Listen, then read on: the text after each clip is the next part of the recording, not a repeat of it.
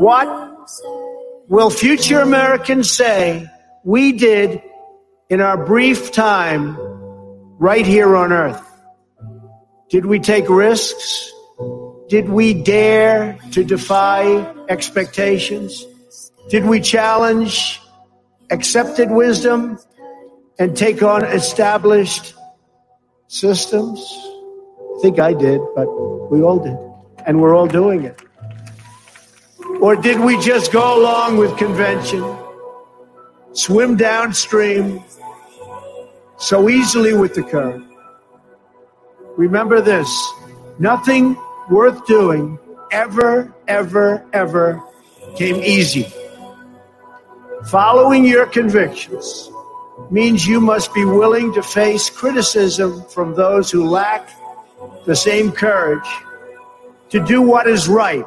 And they know what is right, but they don't have the courage or the guts or the stamina to take it and to do it. In my short time in Washington, I've seen firsthand how the system is broken. A small group of failed voices who think they know everything and understand everyone want to tell everybody else how to live and what to do and how to think. But you aren't going to let other people tell you what you believe, especially when you know that you're right. When the pilgrims landed at Plymouth, they prayed. When the founders wrote the Declaration of, of Independence, they invoked our Creator four times. Because in America, we don't worship government, we worship God.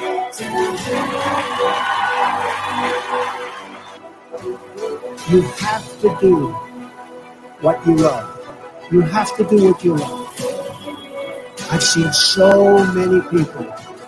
They're forced through lots of reasons, sometimes including failure, to go down a path that they don't want to go down, to go down a path that leads them to something that they don't love, that they don't enjoy. You have to do what you love, or you most likely won't be very successful at it. Remember, the president told you everything you need to know. It's the outsiders that make a difference in our nation. It's the outsiders that tell you, uh, well, they don't tell you, they show you. They show you uh, how powerful you are, how strong you are, how um, you are able to overcome everything if you actually um, strive to do what you love. And we love freedom. And that is it. So I thought today I could start with a video that is that is um quite interesting and it's a fascinating story. I wanted to share it with you just to let it percolate for a bit. It's about a guy who came out of a 12 year coma, and what he told everyone was amazing. Take a listen about ghosts and other paranormal beings, but about the condition that every person can face a coma, an absence of reactions, loss of consciousness, in which you seem to freeze between our world and the other side. Having fallen into a coma, some people have been in the state for many years, and doctors still can't make any forecasts. But among the many sad stories, there are those that can be called a real miracle. So we'll talk about them today. Martin Pistorius was born in South Africa in 1975. In January 1988, when the boy was 12 years old, one day he came home from school and complained of a sore throat. It would seem that such a problem is treated with the simplest medications, but Martin never returned to school. His condition disastrously worsened, and doctors could not understand what was happening to the boy. A few days later, he was so exhausted that he almost completely lost control of his body and slept all the time. Soon he began to quickly lose memory and a couple of days later fell into a coma. The cause of the disease was never established. Martin had long been treated for cryptococcal meningitis and cerebral tuberculosis, but everything was useless. After a while, the doctors admitted that Martin completely lost touch with the outside world, and nothing more can be done to help him. He was discharged from the hospital, and the parents were told that they could only look after him and wait for the disease to do its job. Of course, there was a tiny chance that the boy would recover, but the doctors claimed he would never be able to return to normal life. In a state of coma, people rarely live long, but Martin, contrary to all predictions, kept hanging on to his life. However, was this existence a real life? He spent more than 10 years at home. Everyone thought that he'd lost all contact with the outside world, but Martin claims that he regained consciousness a couple of years after he fell ill. I was completely unresponsive. I was in a virtual coma. I was lost in the land where dragons lie and no one could rescue me, Martin shared. When he was 17 years old, he completely regained his consciousness. Memory returned to him, but the guy still couldn't talk. He felt like a ghost because people seemed to look through him, and Martin himself could only watch them. However much I tried to beg and plead, shout and scream, I couldn't make them notice me, Martin wrote later. The stark reality hit me that I was going to spend the rest of my life like that, totally alone. The guy was trapped and his only interlocutor was his own thoughts, thoughts that could not be called joyful. Once Martin even heard his mother, in a fit of despair, said that it would be better if all this ended right now, no matter how. This was the most terrible moment in his life. The boy was hurt, but he understood that she said it because she considered herself to be a bad mother that can't help her beloved son. The only one who believed in the boy until the very end was his father. Every day he washed and fed Martin, dressed and even made a massage. Inside, I cried desperately to him. Dad, I'm here. Can't you see? But he didn't notice me. I could only stare, praying my silent desperation would somehow communicate itself, recalls Martin. To train the brain, the boy constantly solved problems in his mind, and one day everything changed. When Martin was 25, one of the paramedics that worked with him noticed his faint attempts to make it clear that he was present. A meaningful look, a barely perceptible smile, a nod, Martin was urgently sent to a special center for alternative communication at the University of Pretoria, where he passed various tests and proved to be conscious. Learning about the improvements of the son's health, the mother quit her job and for the next two years helped Martin to develop a special computer program with which Martin can now communicate. He chooses words and the laptop speaks for him. Hello, I would like to introduce myself. My name is Martin Pistorius. Having received the opportunity to communicate, the guy was able to finish college and even got a job as a designer at a web company. Long and heavy rehabilitation did its job. A facial expression returned to Martin, the movements of the upper body. In 2008, he met his sister's friend Joanna. A year later, they got married and lived happily together in the UK. I'm happy with who I am says Martin. Life can change so quickly. It is important to appreciate what you have at the moment. In 2011, Martin Pistorius' book Ghost Boy was published, in which he told his story and shared all the experiences that he'd had while he was locked inside his own body. Martin calls on everyone to treat each other with kindness, respect, and sympathy. Never underestimate the power of reason, the importance of love and faith, and don't ever stop dreaming. But no matter how marvelous the story of Martin seems, it's not the only one. In 2007, a Polish guy named Jan Grzebski came to his senses after spending 19 years in a coma. Yes, friends, for 19 years. In the 80s, Jan, who was at that time 46 years old, worked as a trackman on the railway. But during the work, he was seriously injured by a fastening of the car and was urgently sent to the hospital. Doctors told the relatives the sad news. In addition to the injuries received, Jan suffered from a brain tumor and soon fell into a coma. The prospects were disappointing. Grzebski could not last more than three years. But Jan's wife, Gertruda, was not about to give up.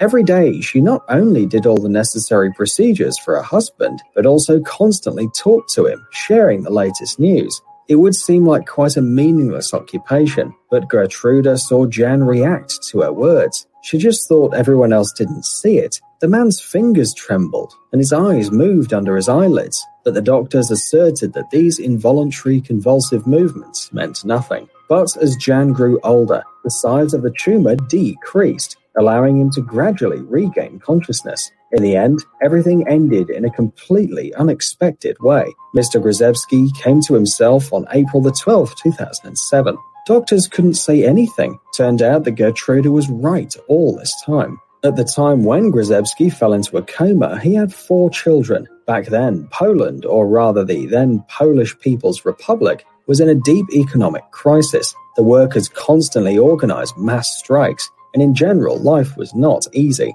Imagine what was Jan's surprise when he discovered that the world around was completely different. And if he fell asleep in the era of communism, then he woke up in a country that had joined the European Union. When I went into a coma, there was only tea and vinegar in the shops. Meat was rationed, and huge petrol queues were everywhere. Now I see people on the streets with cell phones, and there were so many goods in the shops. It makes my head spin, Grzebski said in an interview. In addition, when he regained consciousness, Jan suddenly discovered that all his children had grown up long ago and had their own families, and he himself became the happy grandfather of 11 grandchildren. However, according to Grzebski himself, being a grandfather was not news to him, as Gertruda told him all about this, and the man heard every word.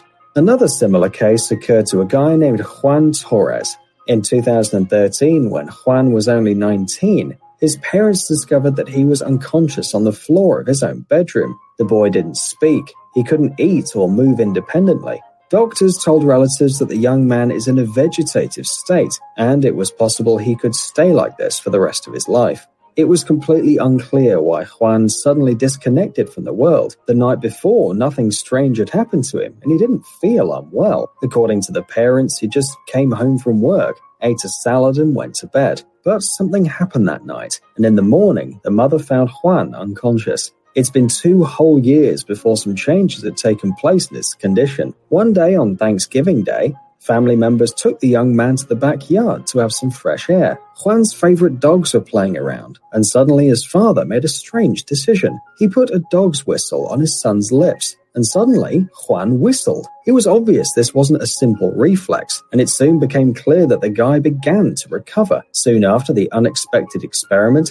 Juan began to move his lips, then whisper, and after all, he could speak on a par with others. Having fully recovered his voice, gradually other cool things returned too, like the ability to draw, play the piano, or play with the dogs. Juan even learns to walk again, and although this isn't easy, he's succeeding. Surprisingly like the other heroes of our video, the guy claims to have memorized all that has happened in those two years. For example, asking doctors to move his arm or watching a tennis ball. And it's not just words. Using special tests, scientists have confirmed Juan did really see, hear, and understand everything that was happening. He also told he was very upset about this. He couldn't communicate with his family and wasn't able to do what the doctors asked him to do. It was really sad. In the end, Juan Torres was able to overcome his unknown disease, return to school, and even engaged in sports, including wheelchair rugby. The guy spends his free hours on a computer, writing electronic music, and the doctors, well, they still can't find any explanation for what happened to Juan. Perhaps youth and physical strength helped him to recover, but only these factors are not enough because so few people come to their senses and live a full life, having been on the edge. Maybe it's just a miracle. Guys, it's time to reach. So, why listen to these stories of people that randomly just their bodies gave out, but their minds were still there. Their bodies gave out, but their minds were still there. And it just so happened. Unexplained, nobody knows. Happened to young people, older people. Nobody knows. One day the people will know. But think of it this way there is body shut down, but the mind is on. What if the body's on, but the mind is off? That is one of the scariest thoughts. And I'd like for you to have that percolate for a bit and kind of think about what that short clip had to say um, without saying it. Now, before we get into uh, news, right, I wanted to revisit what we were talking about yesterday.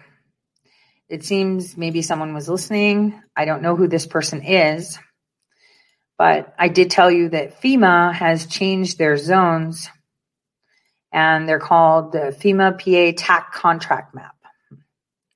And what's fascinating, now, oh, someone's playing my thing, but I think they put the map on. Hold on. So did they find the map? Because I saw the picture of the map. Oh gosh darn it. Well, we're going to watch their video, um, but I'm going to take it to where after the stuff we talked about yesterday. Um, let me just connect this here. So, New York is zone three.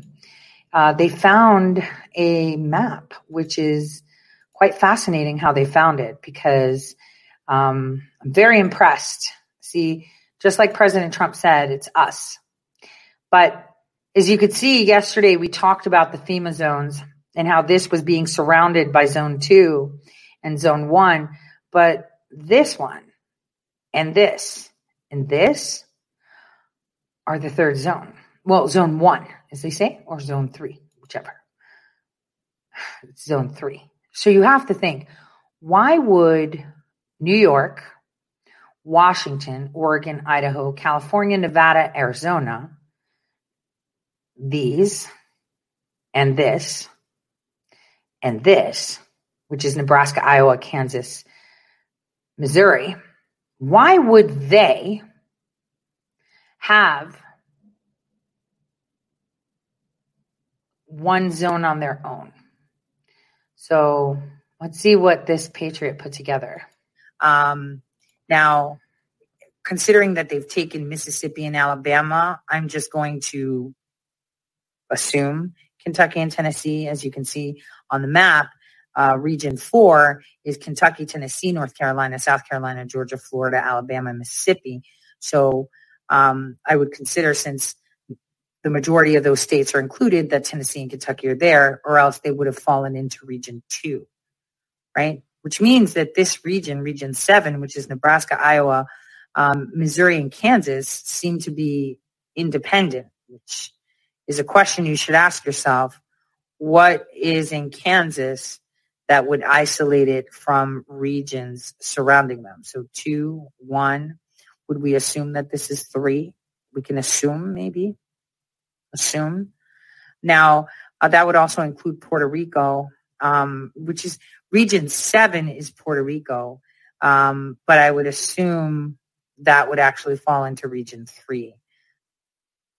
So as you can see, this patriot took my episode and found information. So look at the map carefully. You see that we have Washington, Oregon, Idaho, California, Nevada, Arizona, Guam, Hawaii, American Samoa, Puerto Rico, and the Virgin Islands, and New York as region three. The cities. The cities. So it's a green zone. This is a red zone. This is a blue zone. Just pay attention. Don't ask me why. Maybe it's something I know. But here we are.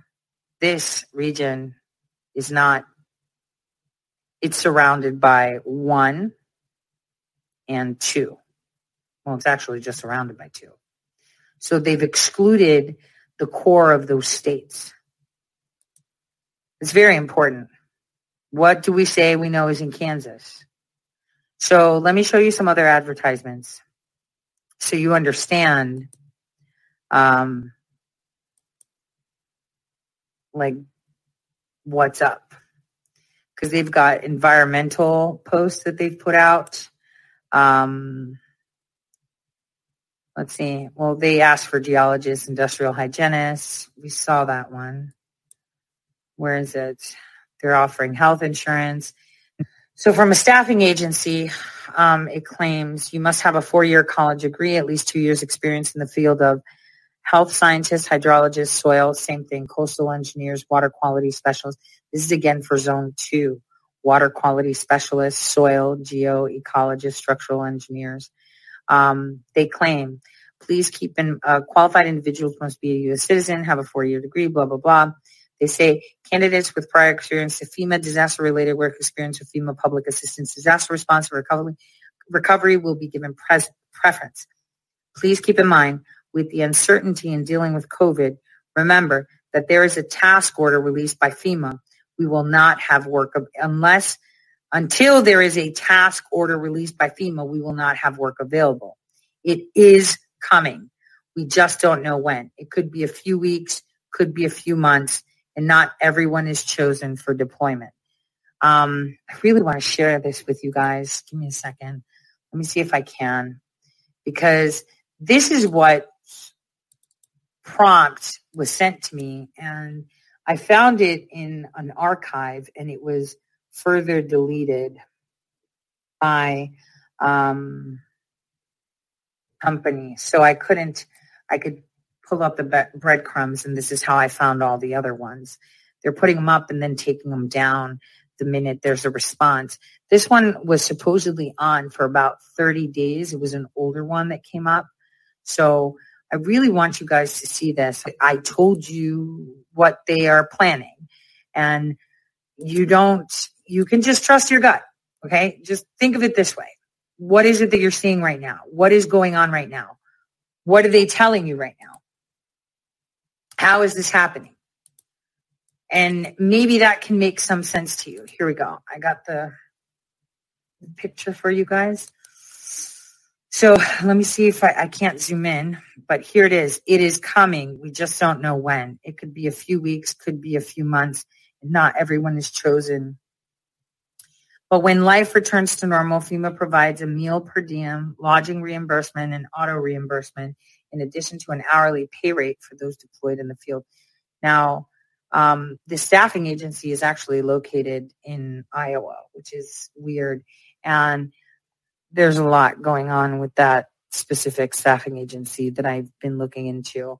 Um, their profile has been tampered with on Indeed uh, in the past, you know, uh, 24 hours, 48 hours, and uh, it's a it's a bit of an issue for me, uh, considering that that means that there's a lot of people looking at what I'm looking at, and I want you again to remember uh, what is it that we're seeing here?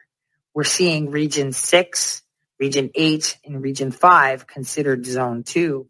We're seeing region one, two, three, and four as zone one. And zone seven is in the middle of zone. And actually, that's a correction because uh, I've been looking into Jacobs and I can't, I have a lot into that company. That company, you need to pay attention it's quite dangerous that I'm actually saying this. Uh, but the fact that New York, Puerto Rico, this is where they're going to be occupied. I want you to pay attention. You are looking at the cities and the countries. I told you to look out for Missouri, well, St. Louis, and then it came into the news. You're going to see more coming in.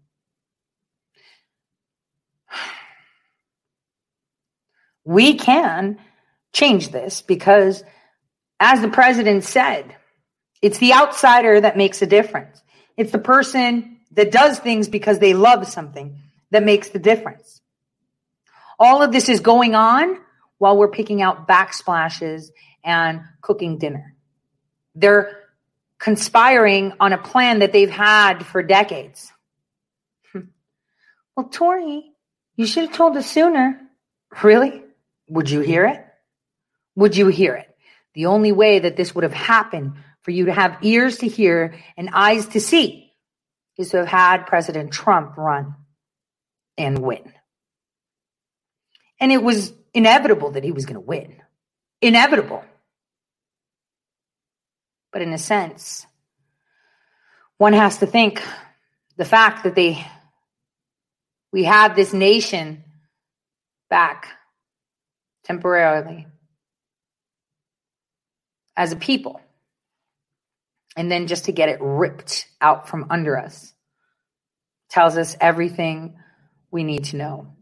Because the one thing of a great psyop is to raise someone's expectations, to mesmerize them with people like I'm I'm still I know they're bots, right? But if you look at some of these people that have nothing to offer the people, with their massive followings. You have to understand that they're psyoping you. Let me just continue this. Going to like, why would you create a circle around a specific place? Again, what do we have in Kansas? I wanted you guys to pay attention. So what they're doing now is just hiring a lot of people for what you would assume would be a disaster that we've been talking about in regards um, to um, Wuhan. I hope you're seeing this. And you saw the pre-disaster video. So um, I want to play this old video uh, that was on Fox Business a while back, where um, some um, it was stated that um, it was a professor of King's College saying that the United States is too dependent on FEMA. This is during the Trump administration. This is during the time of, you know, Hurricane Florence. But I want you to listen to what he says. All right, the National Guard reportedly has 7,000 troops at the ready. They're there to respond to Hurricane Florence. Dozens of search and rescue teams in place on multiple military bases. But history has proven that we cannot always count on the federal government when it comes to disaster response. Since Hurricane Katrina, FEMA has wasted billions of taxpayer dollars. And that makes you wonder, is the private sector better at disaster relief than the feds? Well, let me ask Associate Professor of Economics at the King's College, Brian Brenberg, is here. Uh, Brian, it almost seems like there is a reliance on the federal government, yeah. and and somehow Big Brother is going to bail you out in those critical moments or uh, later on with a big fat insurance check. Well, you know, that's true. And FEMA was never meant to be what it's become, by the way. I mean, it was meant to be a last resort backstop when local and state officials said, we can't get it done, we need some help. It's not that anymore. FEMA is the first responder now. They're actually there before the storm even strikes. And you're right, they have a history of wasted money. They have a, a history of failing to meet expectations. But the problem is every time they show up, it creates the expectation among people in the region they're going to be there if we need them. They become the insurance policy, mm-hmm. really, that homeowners should be buying for themselves. And so now we're in that situation again. And you just talk to somebody on the phone there with expectations about what's going to happen here. And I think our expectations just get a little bit off of reality. Yep. And that's what really creates problems for people. They don't know how to respond when somebody doesn't show up. yeah, them. and it's true. I mean, and, and there's a difference between self-reliance and dependency on the government. And there are people who are incredibly capable and they have the right tools and you know they're they're smart and they prepare and they have foresight i understand that but sometimes nature is stronger than even those valid forces and then there are those who just say you know what we'll be fine because it's disaster uh, area there's already been a state of emergency declared so we will get insurance money. Somebody's going to show up and take care. And there are a lot of people who think they're ready for these things, and then then it hits, and they say, "Whoa, this is way bigger. This is way tougher than we." And it's going to be way bigger. What they have planned is way bigger. So again, I just want to show you one of the advertisements, so that way you understand exactly. Here's another advertisement. This is coming out of. Oh, this is the circle one I showed you. Let me show you another one.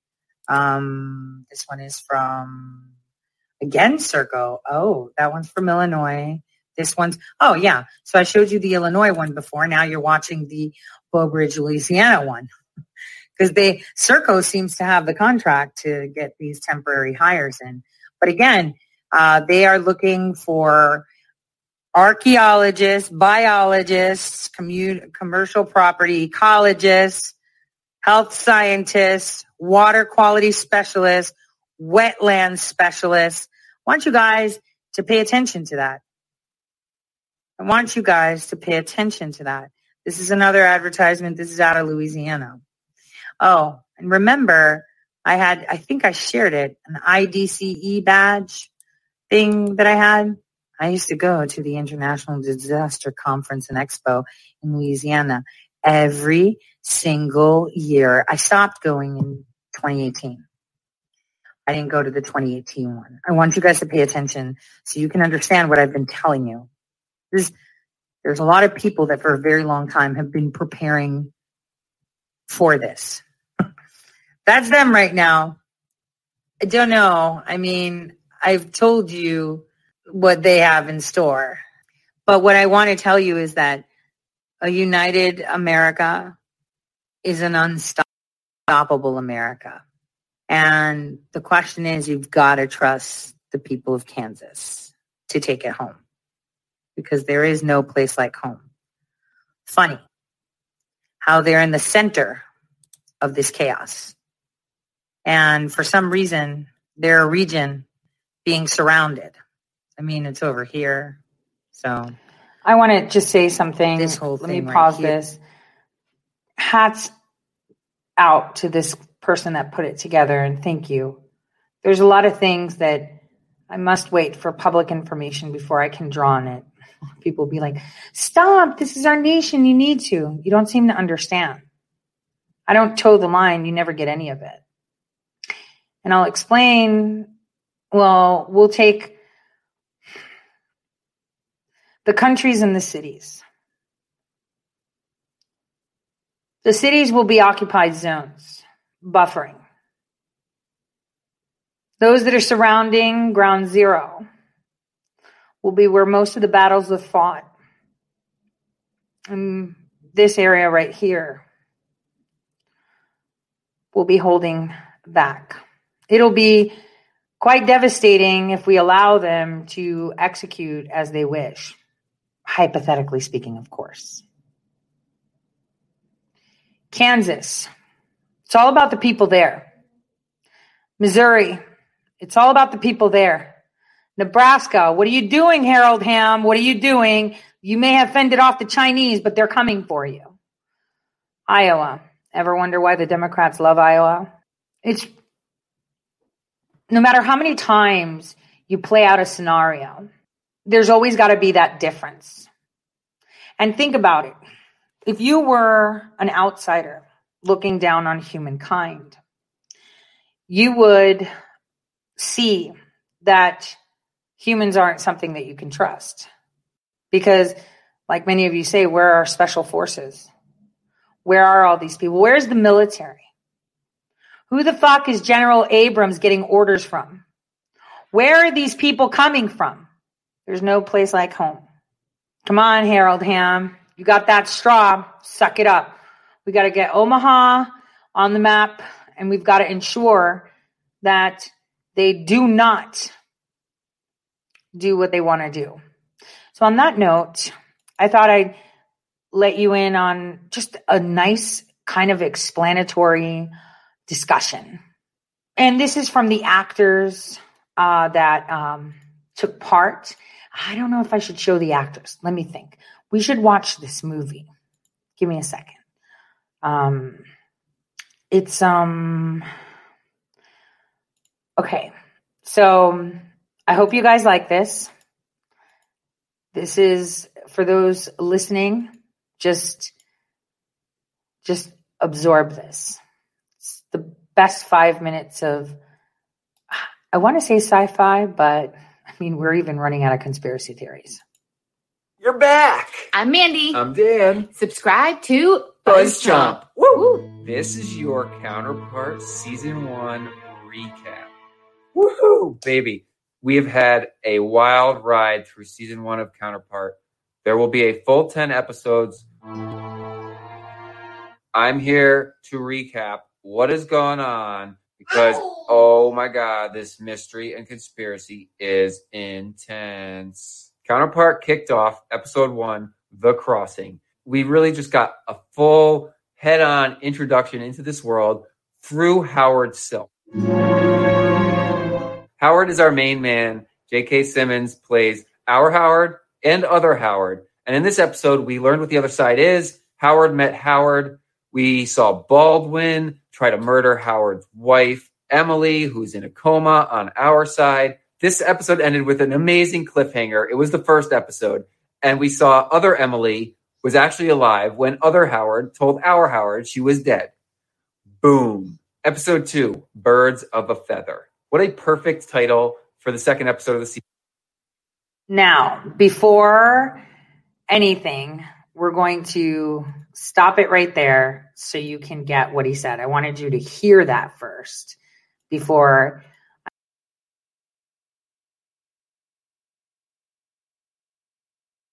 I moved into really good stuff.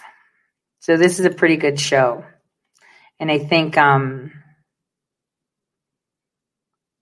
you'll enjoy it. Where is it? Um, there it is. It's that one. Okay, you guys ready? I don't know if any of you have seen this. Have you guys seen this? Let me check the chat. Have you guys seen this? Have you guys seen it? Okay. Okay, those of you that haven't, maybe you should. Hi, and welcome to Enchantment of Eternity's quick review for Counterpart Season 1. This video is a part of a series of videos where I give a quick spoiler-free review of a show currently airing. In this video, I will cover Season 1 of the Starz original series, Counterpart. Although this video will mostly be spoiler free, I will have to get into some slight spoilers from the first couple episodes in order to describe the premise of the show. So if you'd like to go into the show completely cold, knowing nothing about the premise, you may want to skip this video. However, I don't give away any specifics about the events that occur in the show, particularly in the later half of the season. I only get into the general premise of the show. In fact, I don't really cover anything that isn't covered in the trailer for the show. So if you've seen the trailer, I pretty much won't be adding anything that you don't already know. So, Counterpart was sold to me as a show about a parallel universe starring Academy Award winner J.K. Simmons. J.K. Simmons won the Oscar for Best Supporting Actor for the film Whiplash, but also appeared in films like Juno, the Sam Raimi Spider Man films, and shows like Oz. He is, by all accounts, an amazing actor. However, typically he plays the same sort of asshole character who goes around being incredibly cruel to everyone, uh, like his character from Whiplash, Spider Man, and Oz. But also, from time to time, he can play a kinder, more gentler character, like in Juno and Terminator Genisys. Here, we get to see him do both as he plays two different versions of the same character. One is a gentle old man trapped in a dead end job, and the other is a fast talking, gritty spy. And J.K. Simmons is definitely a huge selling point for the show, as seeing him play these two characters worth the watch just on its own. He does an amazing job, particularly when he has to play one of the characters pretending to be one of the other characters. It's a very tricky and nuanced thing that Simmons pulls off perfectly. And in that way, it reminds me of Tatiana Maslany's performance in Orphan Black as being an amazing performance that upholds and elevates the whole show. But that being said, I think the story of Counterpart is stronger and is more to the show than just J.K. Simmons' performance. So, Counterpart is a parallel universe story that takes place in modern day Berlin. Although I don't think calling it a parallel universe is completely accurate, as it doesn't involve what you would typically think of as a parallel universe. As in most science fiction, a parallel universe refers to the theory of there being an infinite amount of universe which diverge based on choices and decisions that were made differently. And typically, our characters from our universe visit these pre existing parallel universe, such as the Enterprise crew going the mirror universe in Star Trek, or Walter Bishop stumbling across a parallel universe in which his son is still alive in Fringe. The situation in Counterpart is actually different, as it doesn't deal with a pre existing parallel universe. Instead, describes the situation during the Cold War in the 80s, where an experiment calls uh, the world to be duplicated. In that instance, both worlds were exactly identical. However, as time passed, the two universes begin to diverge, and the parallel world ends up being entirely different and yet still the same. It reminds me of the Star Trek Voyager episode Deadlock, where Voyager is duplicated and you have two versions of the same crew, except uh, this takes place decades after the duplication occurred, so the two different universes have diverged a lot since then. So both worlds keep this event a secret from the general population. However, the two universes maintain relations with one another where a somewhat treaty exists between them where they share information and technology with one another, uh, which is mutual beneficial because as the two universes continue to diverge, each would advance in different areas, and this treaty allows them to benefit from both worlds' advancements. For example, the other universe makes more advancements in terms of medical technology, whereas our universe advanced more in, uh, you know, uh, just uh, electronic technology. In particular, it's mentioned that our smartphone is far more advanced than anything that they had on their side. And one of the main points of differences between the two universes is that in the 90s, there was a massive plague that decimated the world's population and permanently affected the culture there to be more medical based.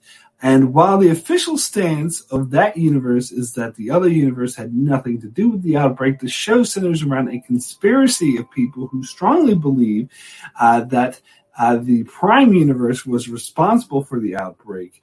Uh, since it didn't occur on that side. So they conduct espionage and from time to time murder people in order to enact a plan of revenge.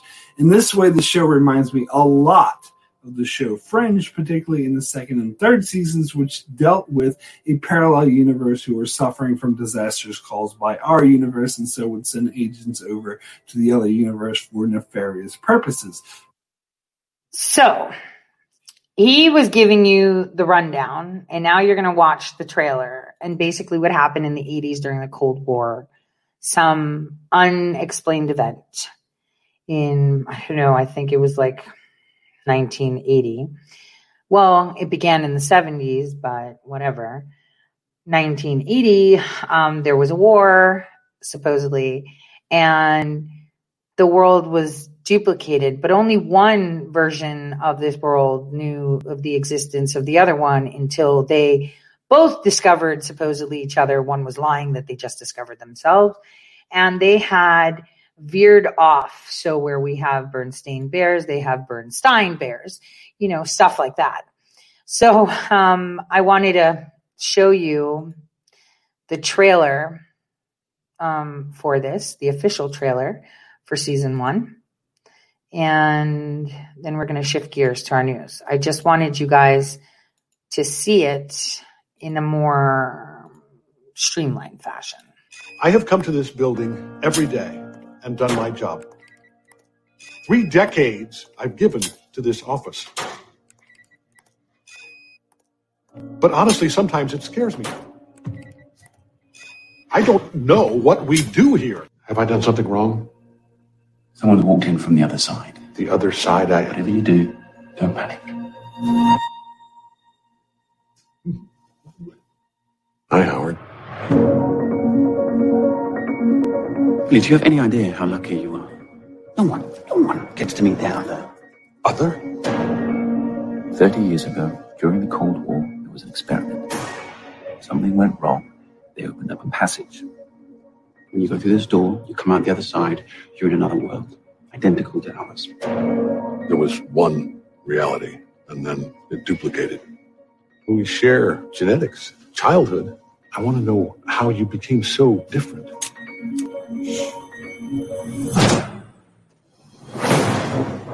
A kill order came out from my side, targeting people on your side.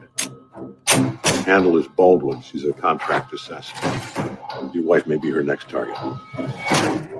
We're caught in the middle of something, whether we want to be or not. Let's just build a wall and never come back.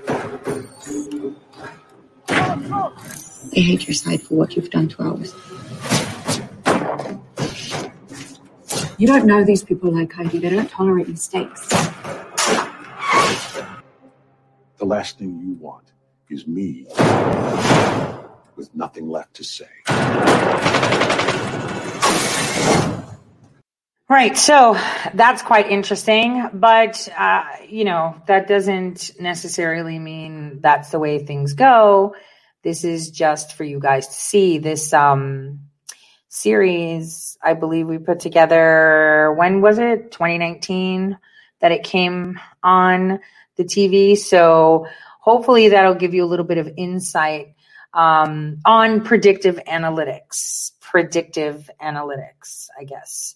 So, where do we start? Aside from the fact that this week has now suddenly released. Today, the concrete boots are off. It's Friday. And we're entering a really hot month. And I have to say, Ohio is making crazy waves. and um, I really don't want to be here in 2022, but I have to for the first half. But They've been making waves. You have been making waves. You, the people, have been making waves. This was so much fun to watch. Take a listen to this.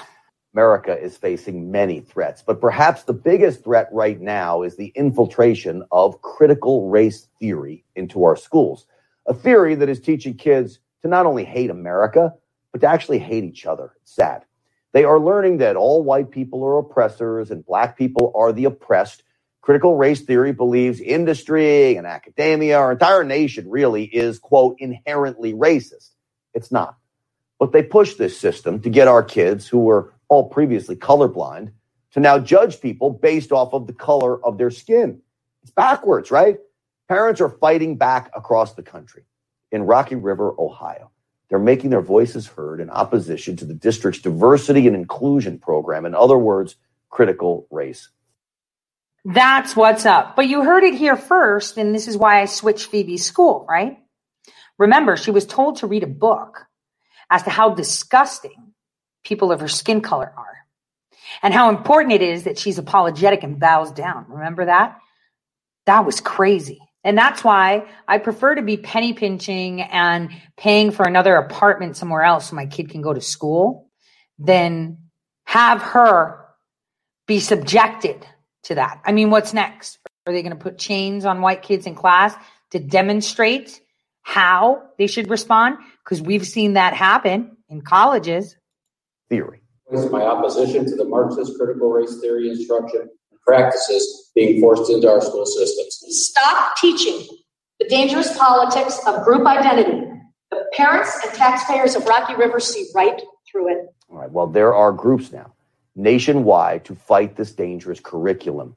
U.S. parents involved in education is at the forefront of this fight. It's an organization providing parents with resources to fight back against their woke school districts. Well, the communications director for the U.S. Parents Involved in Education group joins me now. April Few is her name. Also with us, a strong advocate for uh, USPIE and author of the book Words for Warriors. Our friend Sam Sorbo is here. April, Sam, great to have you both on the show. Thanks so much. Thank you. So, April, I'm so glad you started this group because one of the things I like to do on this program is give people tools about how to fight back. When was the moment you decided you needed to do something? Well, I've been working for USPIE for about seven years now, and we have built a strong national coalition of parents who really uh, started the fight against Common Core and then joined forces uh, to create United States Parents Involved in Education uh, because we saw that the problem was really coming down from the federal government. So, with this latest fad, critical race theory, which has really been in the universities, as you mentioned on your show earlier, for quite some time, but it's now making its way down into K 12. And it's happening all over the country. It's happening in my hometown, which uh, prompted us to create this guide for parents. Um, I can go in step by step right, so, and explain what we're doing. Well, April, let me do this. Let me put put some of the things that you recommend parents to do on the screen right now. We've we've got a graphic, and then Sam, I'm going to ask you about it. So so gather your facts. Local coalition building, approach the school board, legislative remedies, state coalition building, and unite in friendship and respect. Sam, I know you're a parent just like I am. How afraid are you for your children that the color blindness is gone and starting at an earlier and earlier age. Yeah, sadly, critical race theory is actually pushing racism, and we ought to be very clear about that. Uh, in fact, I heard of one parent who marched in there and said, How dare you teach my daughter, who was biracial, that I am oppressing her? The mother is white. She said, In fact, if anybody is oppressing her, it's her black father who walked out on us when she was two years old, right? Mic drop moment. Uh, but that's that, that's not really what this is about. This is about separating children from their parents, turning them against each other, and turning them against themselves. This is about hatred for children. And so, what April and USPIE are doing is fantastic because what they are encouraging parents to do is join together as a coalition, form some unity form some power in numbers and go to the school boards and start pushing back. And it's high time we did that. We've been putting up with this for too long. It's, it's only, it's critical race theory is only the latest in all of the different evolutionary steps that they've, that they've taken to, to tear families apart. Well, Sam, let me ask you, because I know, as Sam said, there is really great strength in numbers when it comes to this. What do you do when the school board just doesn't want to hear what you all have to say? I mean, excuse me, April. I'm sorry, April. Well, there are legislative remedies uh, that you can take. Uh, you can go to your elected officials. Um, you can try to get legislation passed on the state level to prohibit uh, critical race theory and all of its tenets, like the 1619 Project, culturally responsive teaching, because it's not called critical race theory anymore. Um, but you can also use our guide at uspie.org and take over your school board. Get some people in there who understand um, who aren't going to put up with this and tolerate uh, this racist, divisive theory. Well, sometimes that's all it takes is to get right local candidates in there that can actually make a change from the local level. That's why I say Grant. local politics are so important. Don't just focus on it. Yes, Sam, real quick. I'll give you the last word. I just want to say quickly. that we're fighting the unions and we have to be cognizant of that. And the problem that we have is that the school board members are voted in and then the unions train them to vote for the unions basically no matter what. Critical race theory is a Marxist agenda. It's coming from our communist controlled public uh, teachers unions. And we have to be cognizant that we are fighting a bigger fight than that. Well, Sam, I'll tell you, you're spot on as always because the unions are the biggest blockade to quality education in America today. We've already seen it. They're keeping kids out of school for no reason, and then this nonsense as well. Sam Sorbo, it's great to see you. April Few, thank you for coming on the program, ladies. So, as you see, what we've been talking about for a few months is quite important that uh, we need to take care of the unions. Now, I'm going to take you back in time. I'm, I just got that prompt. I'm going to look it up. But I was on the unions in September of 2019, trying to get them on their toes, which we, which we did, uh, in a way, financially. But then Bloomberg came in the picture and kind of um, beefed up their deficit, and we missed that. Um, hold on, let me amalgamate it. Amalgamated Bank is the main bank uh, for all unions. Let me share. So I searched on my site to find the articles that I did back in the day because uh, the unions were indeed the problem, always. So it's quite interesting how we see Biden use Google back company for influence operations. Told you that in October. Um, let's see, where are we? Exclusive. Okay, could union back loan of 10 million by Amalgamated Bank be funding new and possibly violent protests? This is where they had planned with the AFL-CIO. And here, the new BCCI Democrat Party exclusive bank. These are all things that I had put out there not showing you this to be like, hey, I told you so. I'm showing you this because people just didn't see what's right in front of them. So it's important to focus on what is happening right now based on the knowledge that you know now and the eyesight you have now.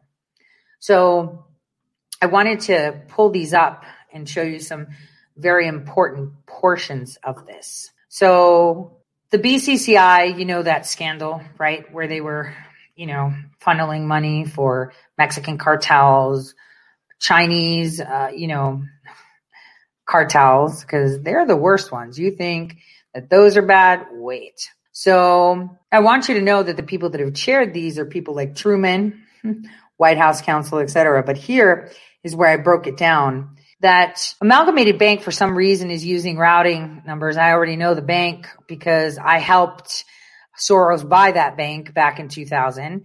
But um, all the money is being wired through New York, even though they're in Washington, D.C., and don't have an ABA routing number for D.C. Money laundering much?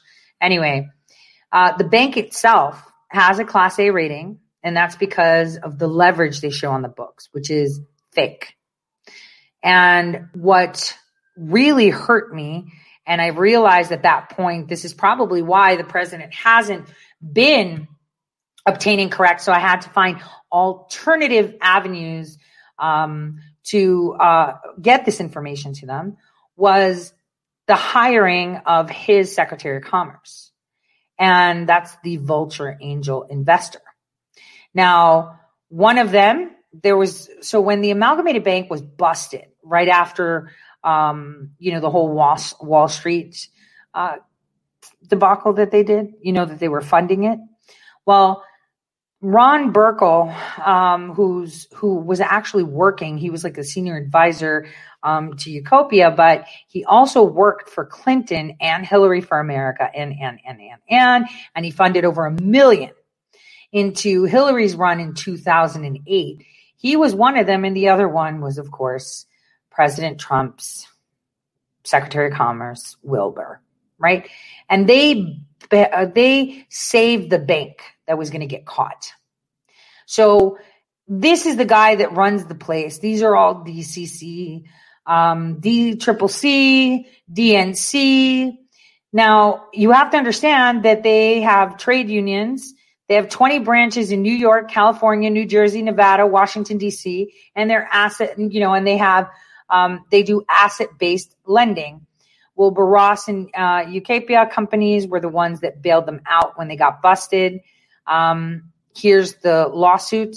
They got busted for um, DECA International. And I want to tell you, if you actually look into these companies, you'll see where all the green new banks are coming from right here. And I made it clear, okay? Didn't the BCCI have similar investment funds in Luxembourg? Doesn't Brennan have investment times with the Saudis in Luxembourg? And we're not talking about MBS. We're talking about the other Saudis, like Saddam, for example. I'm just saying one of the Saudis. Well, actually, there's three of them now left. So if I were the broke DNC, I would borrow money from my bank that houses all the NGOs and charities that support the causes I manufacture. If I were the broke DNC, I would borrow money from investors like political investments from companies in Germany, Ireland, and Luxembourg, just like the BCCI did. If I were the broke DNC and someone realized I had spent all the union money, I would quickly cover it up by losing money. I would tell my bank what money I know I can never move around to temporarily flash and appease balance sheets that will be written off. Maybe I'll invest the union money in companies like AOL, even though I know they're undergoing a merger. I'll pretend to just have bad luck. 56 million lost means 56 million I don't have to pay back. If I were the broke DNC, my piggy bank would support organizations and movements like Occupy Wall Street and Black Lives Matter. I told you this in 2019. If I were the broke DNC, my piggy bank would be biased to progressive ideas, exclude customers and clients of political investment banking, and not be sued. If I were the broke DNC, my piggy bank and piggy bank CEO would be sitting in our office in DC, not our headquarters in New York. Political investment banking. So, member of Democracy Alliance. And this is it. I put that out. And then later, you know, when I was talking about it on air, and then I published an article, right? Look at that. Keep an eye out for DNC Soros Progressive NGO Leftist Amalgamated Bank. DNC takes out $10 million credit line. See, all of this was there, and I'm not trying to say, you know, you should have seen it. It wasn't time to see it.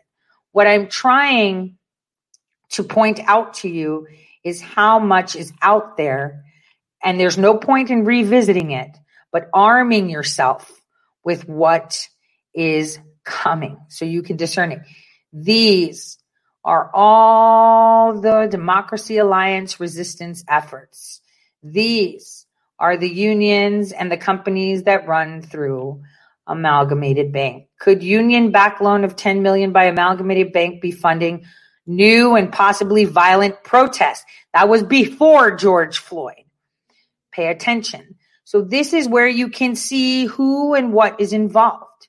You can see what is this from the Arab Spring, guys. I'm pointing this out.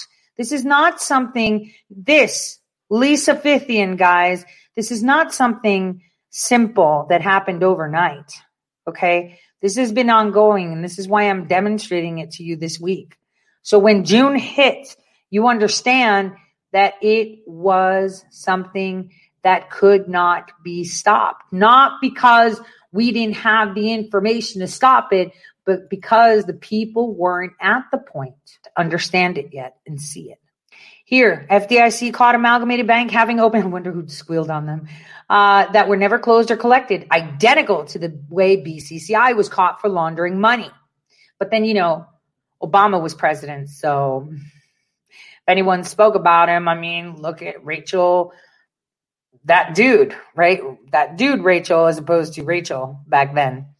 So this is their lawsuit. They had a sign saying that they support the Occupy Wall Street movement. They were part of it. Look at what they are pushing. This is what they did. Look at what they did in Hong Kong. Hmm.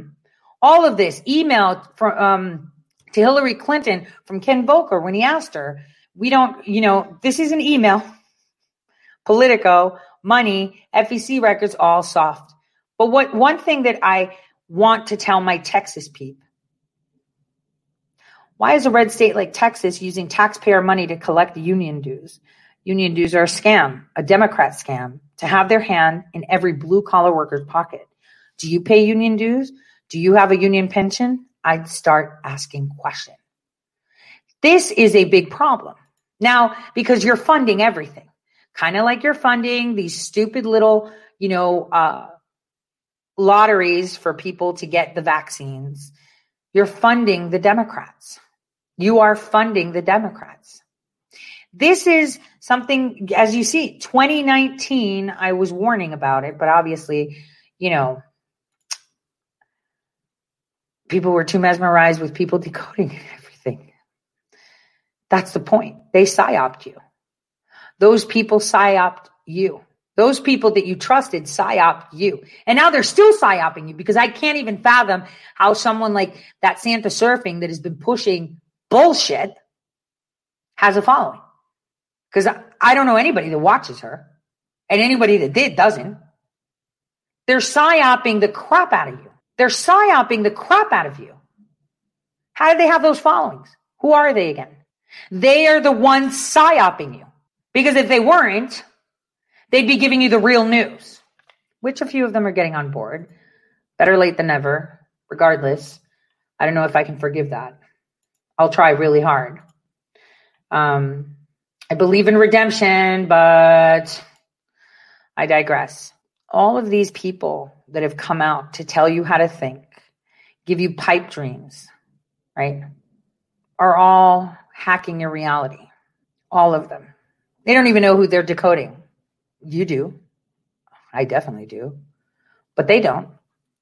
The thing is, this there is nothing that can stop what's coming. There's nothing that can stop what's coming. They've already planned it decades ago. They have gone on with their plan, regardless of what hiccups they get. Regardless of what hiccups they get, they are going with their plan. And like they said, it's coming. They said it in their advertisement, but we just don't know when. Okay. These people are sick. And as if you can see, I've been drawing your attention to the center of our heartland, which is the center of our food supply, the center of everything. And it seems that the people of Wuhatan, Kansas, that are supposedly mayors and city council, get in there and take that shit over. I've been telling you that. There's different, know, we have to get signatures when I hear shit like that. I'm like, then you have, so what you're saying is you're making excuses as to why you don't have the balls to do it. Just like the president said in the video when I started my show today, it's that people don't have the courage. People don't have the ability to stand up and stand their ground. Oh, but I do, Tori. I just don't know where to start. You don't need anyone to tell you where to start. Just start from the middle. Start from the end. Start from the beginning. Start somewhere. But you've got to put your feet down because it doesn't matter regardless, what's coming is going to happen. Can't be stopped. How hard do you want it though? Do you want it to come at the speed that they fancy it? Do you want it to come at the speed that they want? Because that's going to be a boulder. You can make it a pebble to you and a boulder to them, or they can throw the boulder at you and then you can throw a few pebbles at them. Regardless, it's happening. Now, for some reason, just like the FEMA comment that was made years ago, people are too dependent on other people.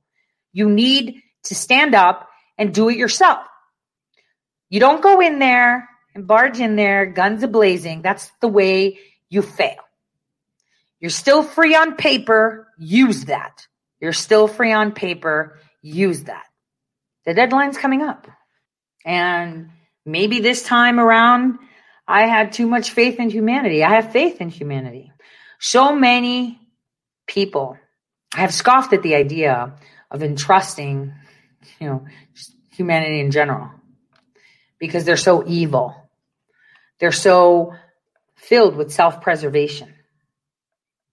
And every single time, right? Every single time an attempt was made, well, a leader came out, a group of leaders come out, right? To guide the people, because unfortunately, a lot of them need guiding, they say. There's a failure. It always fails. It always comes back to it. They were psyoped very well, actually, back in early 2000 to delay what was coming because it should have already happened. And it was going to happen in a really brutal fashion. But then 9 11 happened. They, they caused that themselves.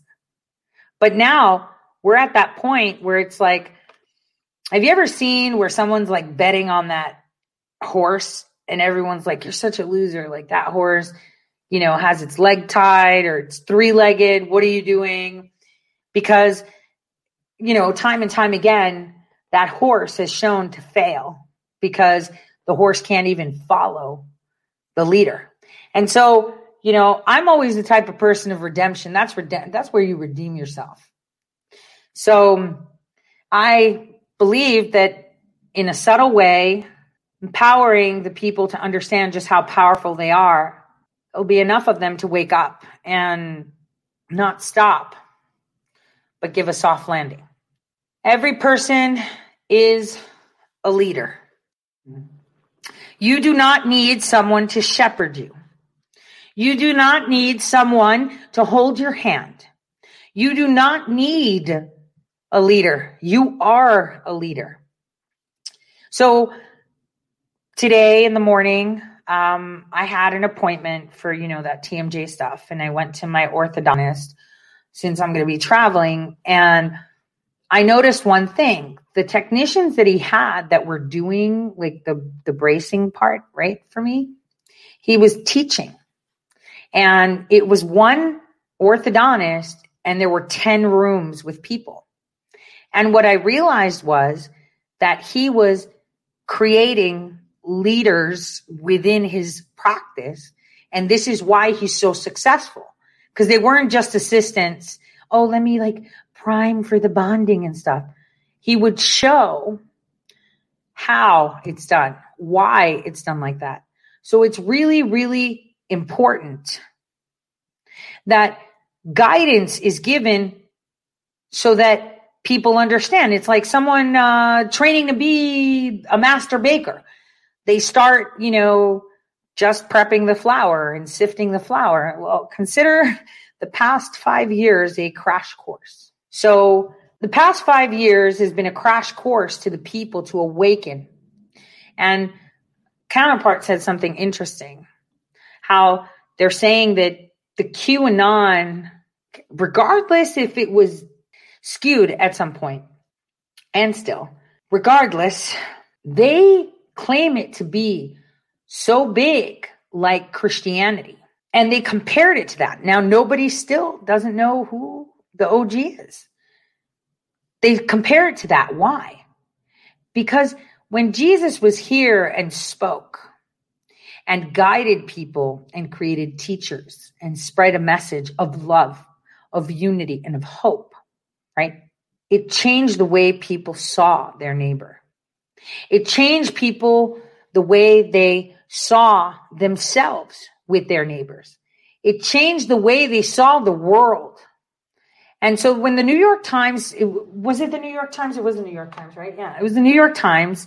When they made that comparison, it shows you just how much they fear that this will be another awakening of the spirit again, as they saw with Jesus. And that is what's important. Now, hope is inspirational, like someone just said.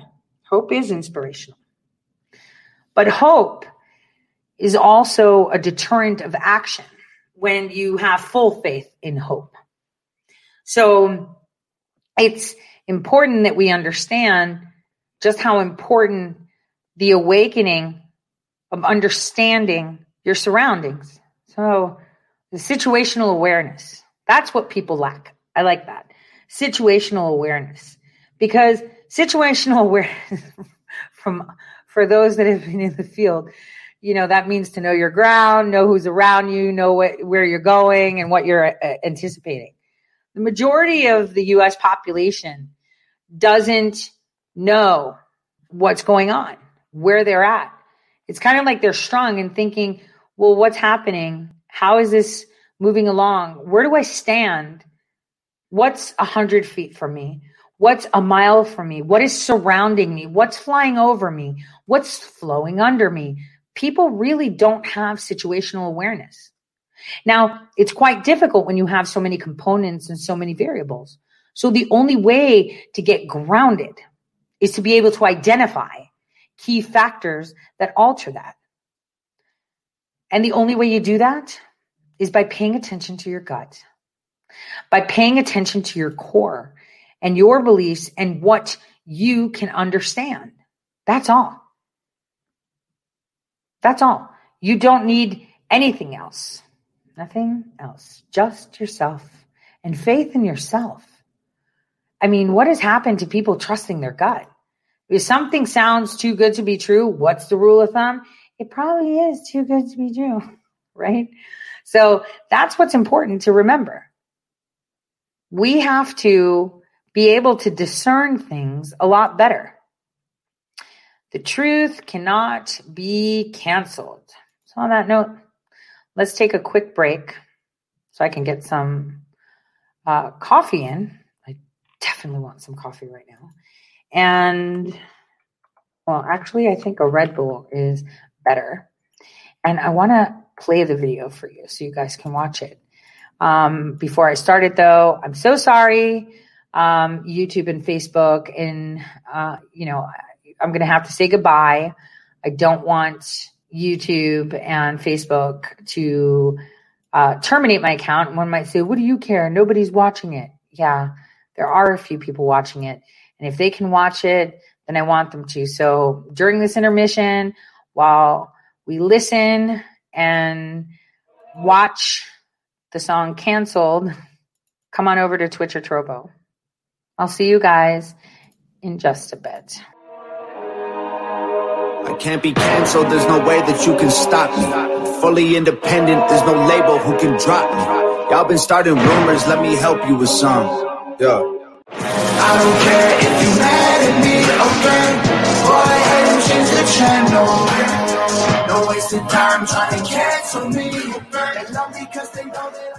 All right, guys, welcome back. So, um, a lot to unpack this weekend because things are going to be moving really, really, really fast in June. You're going to see Monday is going to be here like nobody's business. You're going to be like, wait a minute, wasn't it just Friday? I just remember it was Friday. Um, what's going on here? Now, just for percolation, because probably not going to revisit this topic for a while, only because it doesn't serve anything.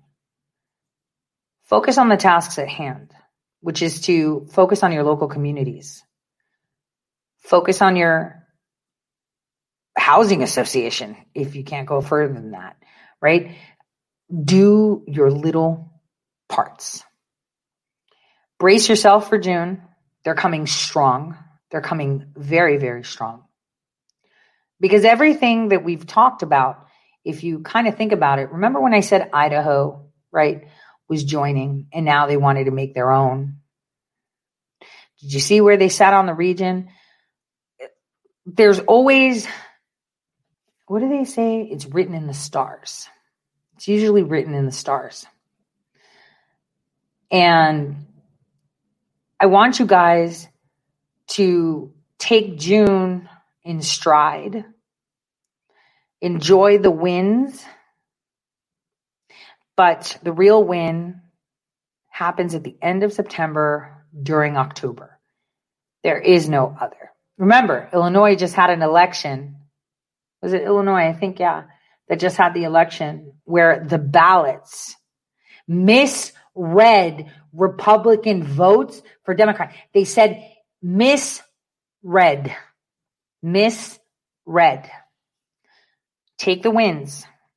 Enjoy the wins because you need to ride that wave of those wins.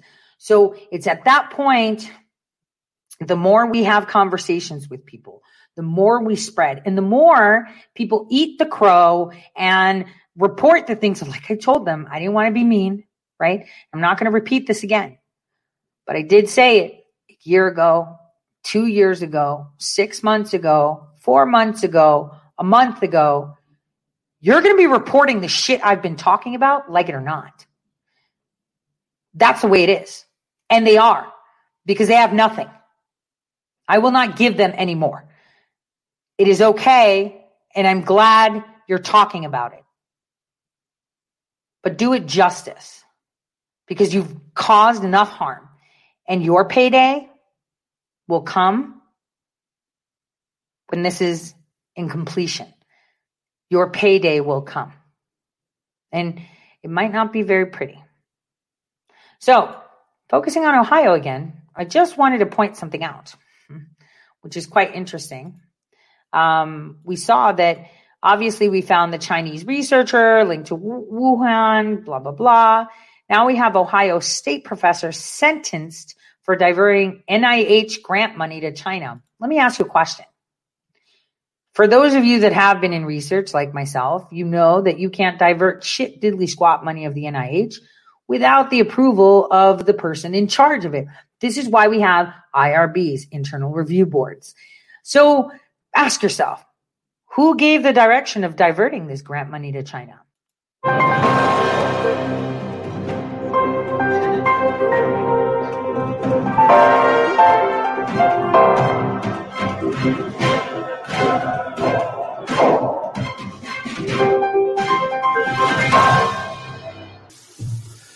Brad Johnson for Americans for Intelligence Reform, intelreform.org.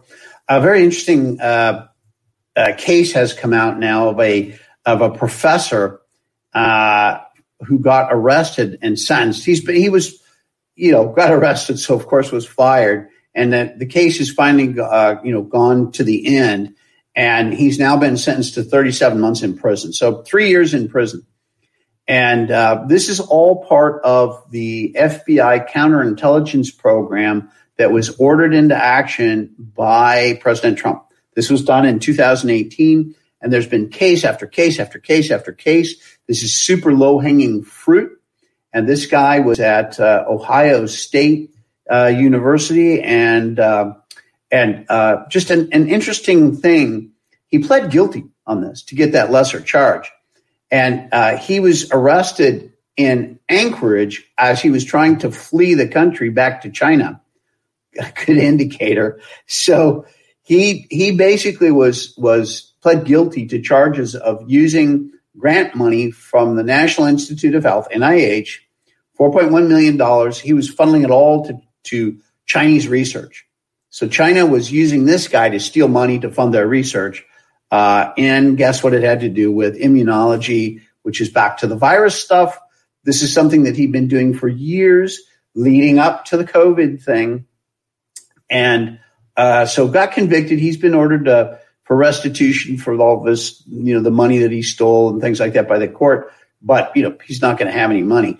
What's another interesting thing out of this is so uh, I want to read this part to you because when he was taken into custody, uh, he had two laptops, three cell phones, several USB drives, several bars of silver, expired Chinese passports for his family, and deeds for property in China. So this, like, you know, let's let's just boil this down to what it is. This is a Chinese spy who was doing, we would consider it like a covert action program to steal money and fund programs back in China, but it doesn't matter. He was a Chinese spy, had been run for years. He was in the university system here in the United States, very active at, at uh, Ohio State University, and was doing everything, and also Pennsylvania State University, and doing everything he could do at the Chinese behest. Take home out of this, extremely important our entire university system is suspect. This is just one more case of case after case after case. We've had dozens and dozens of professors either arrested who are in jail now. They've been caught trying to steal things and taking them to China. They've been fired. They couldn't prove the case, so they were thrown out of the university system. I mean, it's just this is low hanging fruit. Even the FBI, who probably isn't that interested in doing this, uh, is still finding case after case after case after case because it's low hanging fruit. This is going to be one of those things that Biden will stop.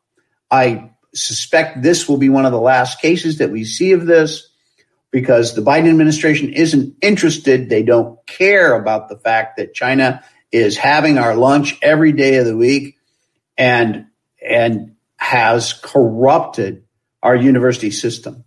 And this uh, this ability to influence and control our education system is in the institutes, the research institutes, and the universities who are all getting money from China, grant money back, which probably is money they've stolen from us to begin with, and then just are feeding bits and pieces of it back in order to gain influence and control. Inside the university systems, we're putting Chinese people connected back to Chinese intelligence and the Chinese Communist Party on the boards of these places. They're controlling what is being taught to the kids. And this extends all the way down to junior kindergarten. There are schools in the United States now. Now that here in the United States, things like we don't want to teach math and they're dumbing everything down. China is putting in high schools and junior high schools and grade schools with junior kindergarten included in these things that teach math. Unbelievable. They're the ones driving our system into the frickin' toilet. And behind the scenes, they're, they then supply the answer to it. If you're a parent and want your kid to have a good education, you send them to one of these Chinese controlled schools. What is one of the things that's taught in all of these schools? Chinese culture, Chinese language. You see it in all of them, but yet excellent math and excellent academics that you can't get out of the US systems anymore because they don't want to teach that stuff anymore. Bizarro world that we've found ourselves in, but that's where we are. And this guy going to jail is, you know, it's just indisputable that this stuff is going on. And yet nobody's standing up. And where are the people standing up? Where's the press? Where are the politicians? Even the supposedly conservative good guys. Where the hell are you on this? Why are you not pointing out that the university system, at the very minimum, has to be gone over with a fine tooth comb and all of this influence by China and the destruction and degradation of our education system has to be stopped. Where the hell are you guys? This has got to be fixed.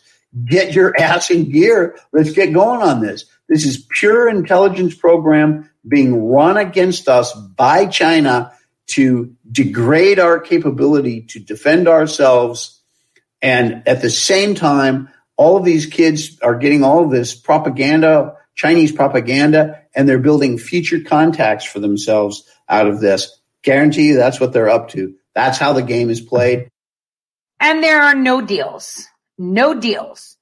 You heard him, former station chief. No deals. That's what's up. No deals. So, moving along, because we're going to get a lot of that. No deals. None. Because that could have been done the right way. And it was never done the right way because, I mean, everybody was going to make something. Now, before we get into China, China, China, I want to give us some insight. Someone shared a video that I want to share with you. Oh, gosh darn it. Hold on, I gotta pause inside it. living because we talked about this, whoo, I'm going to say a very, very long time ago, but I've told you how, no, I don't want to do that. Okay, there we go. I've told you how your DNA is literally software. Take a listen to what Gates's company is saying. Um, if it's going to let me do it. There Imagine a world where we can do computation inside living cells. The problem we're trying to solve is really trying to have a more sophisticated diagnosis that can happen automatically inside cells. Imagine a biological computer that operates inside a living cell. So, for example, it could be used to determine whether a cell is cancerous, and if so, then trigger the death of the cell. So here we're talking about little molecular systems that you can, you know, work that run in a test tube or maybe even in a live cell. So they're really small. The type of work that they're doing is essentially they're trying to sense, analyze, and control molecular information. In this project, we're trying to use DNA as a programmable material. DNA is highly programmable, just like a computer, and we can program a whole range of complex behaviors using DNA molecules. So we're taking advantage of a phenomenon called DNA strand displacement. So DNA strand displacement is essentially a competitive hybridization reaction. So it's two strands of DNA that come together, and as they bind to one another, a third strand that was initially bound is kicked off. We developed a language for programming molecular circuits made of DNA. So the programmer would write down a collection of DNA strands, and the software will work out how these DNA strands interact with each other and can be used to predict their behavior over time. And this kind of software could, for example, be used to detect and fix bugs in a molecular circuit design before that circuit is built. So what our technology enables for the first time is that any system described as a chemical reaction network can now be translated implemented in biology at the molecular level. So this could enable a whole range of biotechnology applications. For example, it could allow us to both detect and treat disease to a level of precision that has not been possible so far. It could also allow us to uh, make new compounds far more efficiently. These compounds could be medicines or biomaterials. And ultimately, it could allow us to make uh, biological computers that operate at the molecular scale. So now, uh, hopefully, you see what I say when I say that it's just software. It's just software. And that's exactly it. They're just hijacking your software. And I have shared this before. You know, a long, long time ago, they um, had a bunch of children, which is the most malleable software, and it can auto edit itself and attempted with technology they had no idea what it was to do just that. And it failed and it was painful and it failed. It failed completely. But where it took, I mean, if you're going to upgrade somebody to, I mean, if the software is smarter than you and you don't understand it, why would you think that the uh, individual that you upgraded would tell you that they were upgraded? It makes no sense. It's called self preservation. And so that is the way it is. Children's children. One thing about children is is that you know, those of you that are parents know kids can't lie, right? And they and adults take that to face value. The only time a child will lie is if their life is at stake and they know that they will die or someone they love will die. So, what would make, I don't know, any mere mortal or whatever they want to call themselves, right?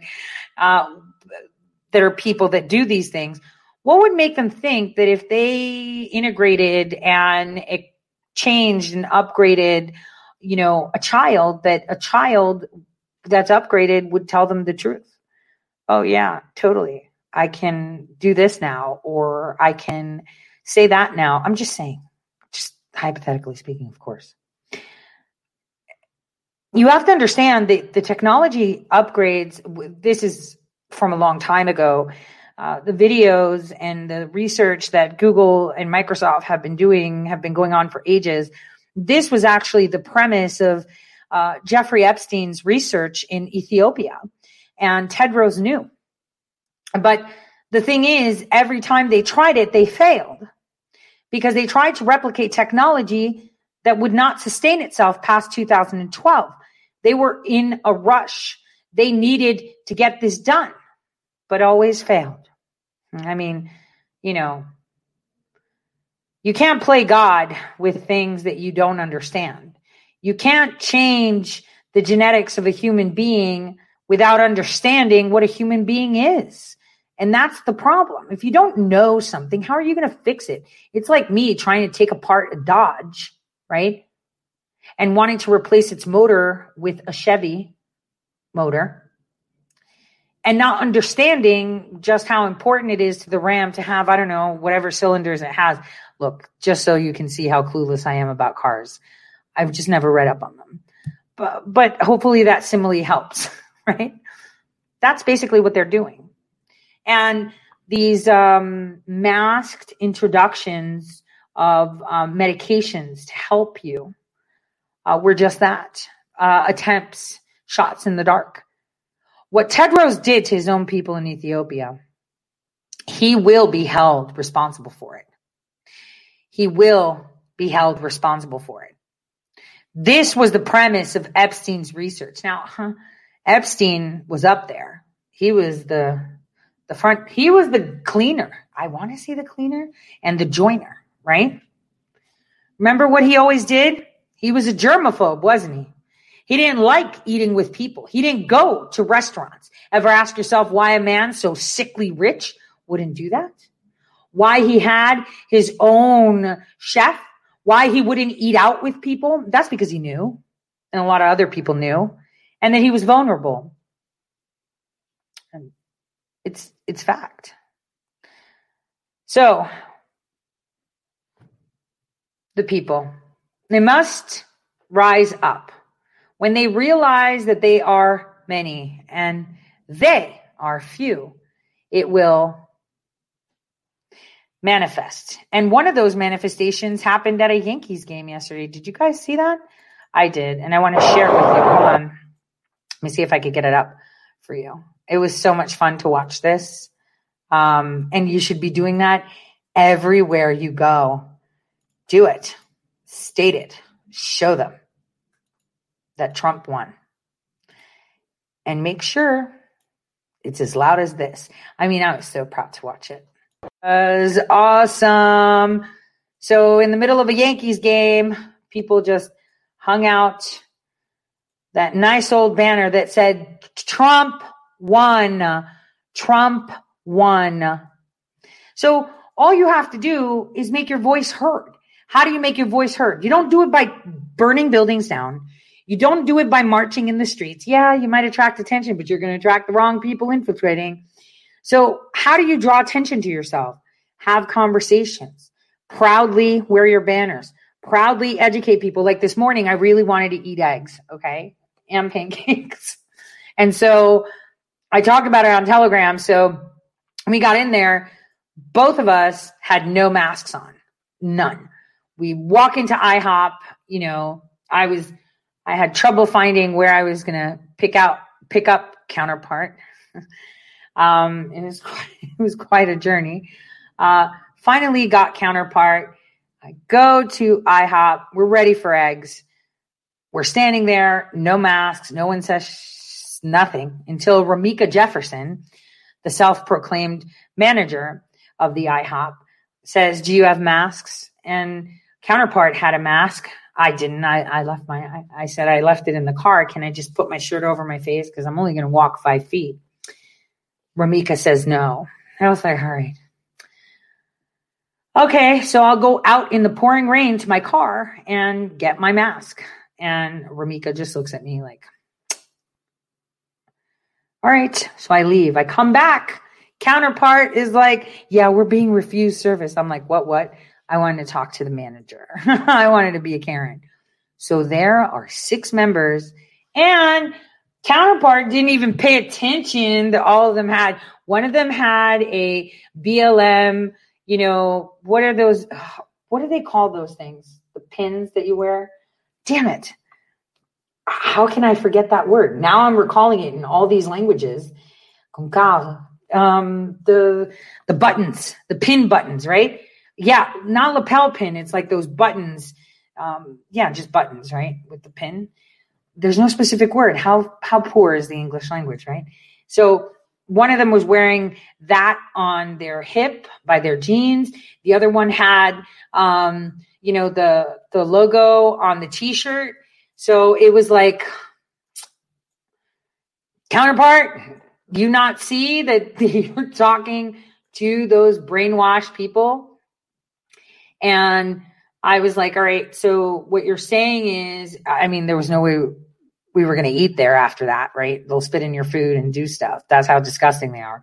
But um, I wanted to speak to the manager and I said, I'd like to know who was offended. I was offended because I was told that masks represent slavery. They do. Do your homework. Google it yourself. Um, I mean, we did go to the steel yards. I mean, that's where there's like two arrests a day at that neighborhood. You know, so it's all the nice people go there. and um, that was okay because then I just, you know, had a second cup of coffee from somewhere else. Uh, but she felt offended and um, didn't like that masks are, are, are, you know, told that they were slavery. And the other people that were surrounding Ramika Jefferson, who, by the way, when I asked for the manager's name, she said, I don't have to give you my name. So I just picked up my phone to take a picture of her thing. Uh, pretended to take a picture. I was typing it to myself, right? I texted it, I think, to Phoebe. She was like, what's that name? Um, she was hiding it and ran away. But the other people were kind of like, you know, these people are right. Like, this is so dumb. But uh, yeah, counterpart was only at 25% at that time. So when counterpart gets riled up, counterpart gets riled up. So um, that was uh, something that I guess I think the person that walked out with us that was going somewhere um, to give a delivery understood. And you could see two of the other people that were flanking Ramika Jefferson from her left, you know, were kind of like they're right, right? Um, so it's kind of nice when you see a few people shift. Remember kind of how we looked at those reaction videos and you could see the person having that cognitive dissonance struggle inside where, you know, the person's right, but I don't like that they're right. I did disagree with counterpart saying, go get the vaccine. You're totally going to be safe. That was no, that was totally wrong. Totally wrong totally wrong because it's like giving someone a gift of Malaysian airline flight tickets. So that was totally wrong. So I was like, no. Counterpart spoke up and said, no. Uh, so that was quite fascinating. Um, but I don't agree with it because I would never wish that upon someone um, at all. I would not wish that upon someone at all. So, what's going on next week. As you can see, two weeks ago, two and a half weeks ago, maybe a little bit more than that, I've started the narrative on Hunter Biden. Uh, uh, obviously, you know, I have been putting it out and pretty much telling the media you're failing, you're not doing your job, you're not reporting things, and you have this, right? And so, you will be called out because there's a lot in there that you're not telling the people these are actual crimes. So now we're seeing that everyone is starting to kind of talk about it. Mind you, they are talking about it in a more whitewash way, but you know, they're still talking about it. So that's something.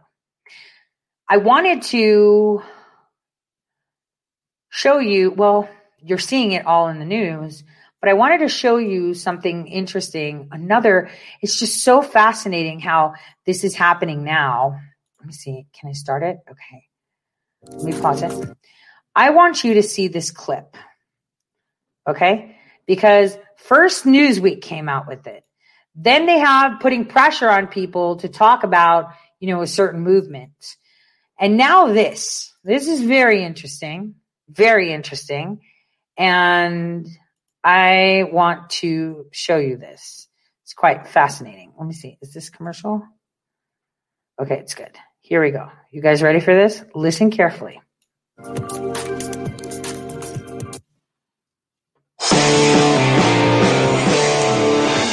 The Russia collusion story we spent three years living through and covering turned out to be a hoax. In fact, it was perhaps the greatest fraud ever perpetrated in American politics. How did it start? Well, in part was something called the Steele dossier that turned out to be opposition research put together by a British spy called Christopher Steele. Who was Christopher Steele? Well, no one had ever heard of Christopher Steele, and yet everyone believed him immediately.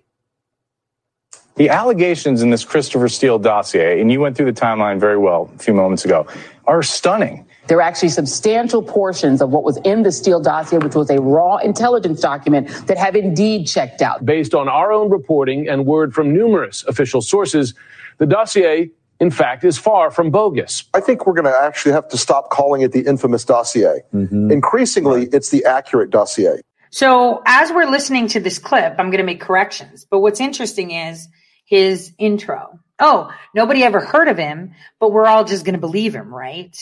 Pay attention to the verbiage. There's going to be more. Based on our reporting, liars. Now that they've been exposed as liars, the whole story has been memory hold. You don't hear a word about the Steele dossier.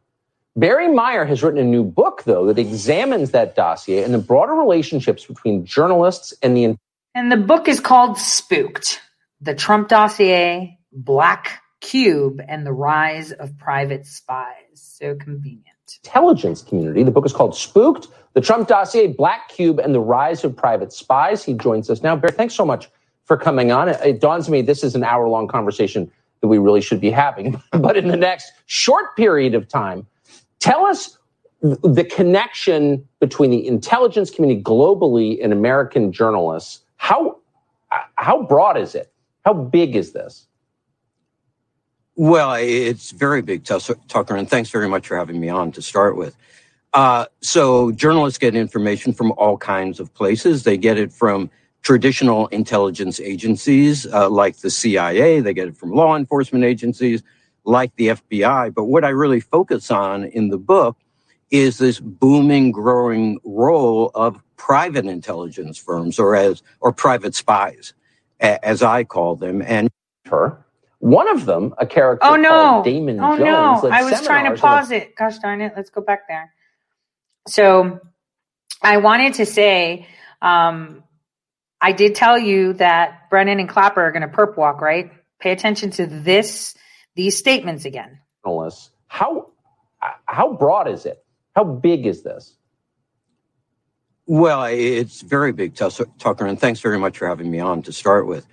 Uh, so, journalists get information from all kinds of places. They get it from traditional intelligence agencies uh, like the CIA, they get it from law enforcement agencies like the FBI. But what I really focus on in the book is this booming, growing role of private intelligence firms or as or private spies, a- as I call them. And you know, this industry has exploded in the past decade, and their connections with journalists have exploded along with it.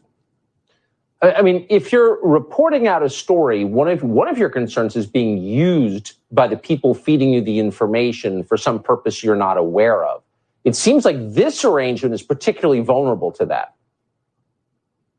Uh, It should be your first and foremost uh, concern as a journalist. You know, my I at the Times where I spent most of my career, I did health and safety reporting. I was the reporter that first broke the story about OxyContin and its illegal marketing. And when drug companies were making claims, you as a reporter would scrutinize them. Uh, unfortunately, in the case of the dossier and other situations, we have reporters who aren't giving these claims the same level of scrutiny. And as a result, this thing kind of metastasized on its own.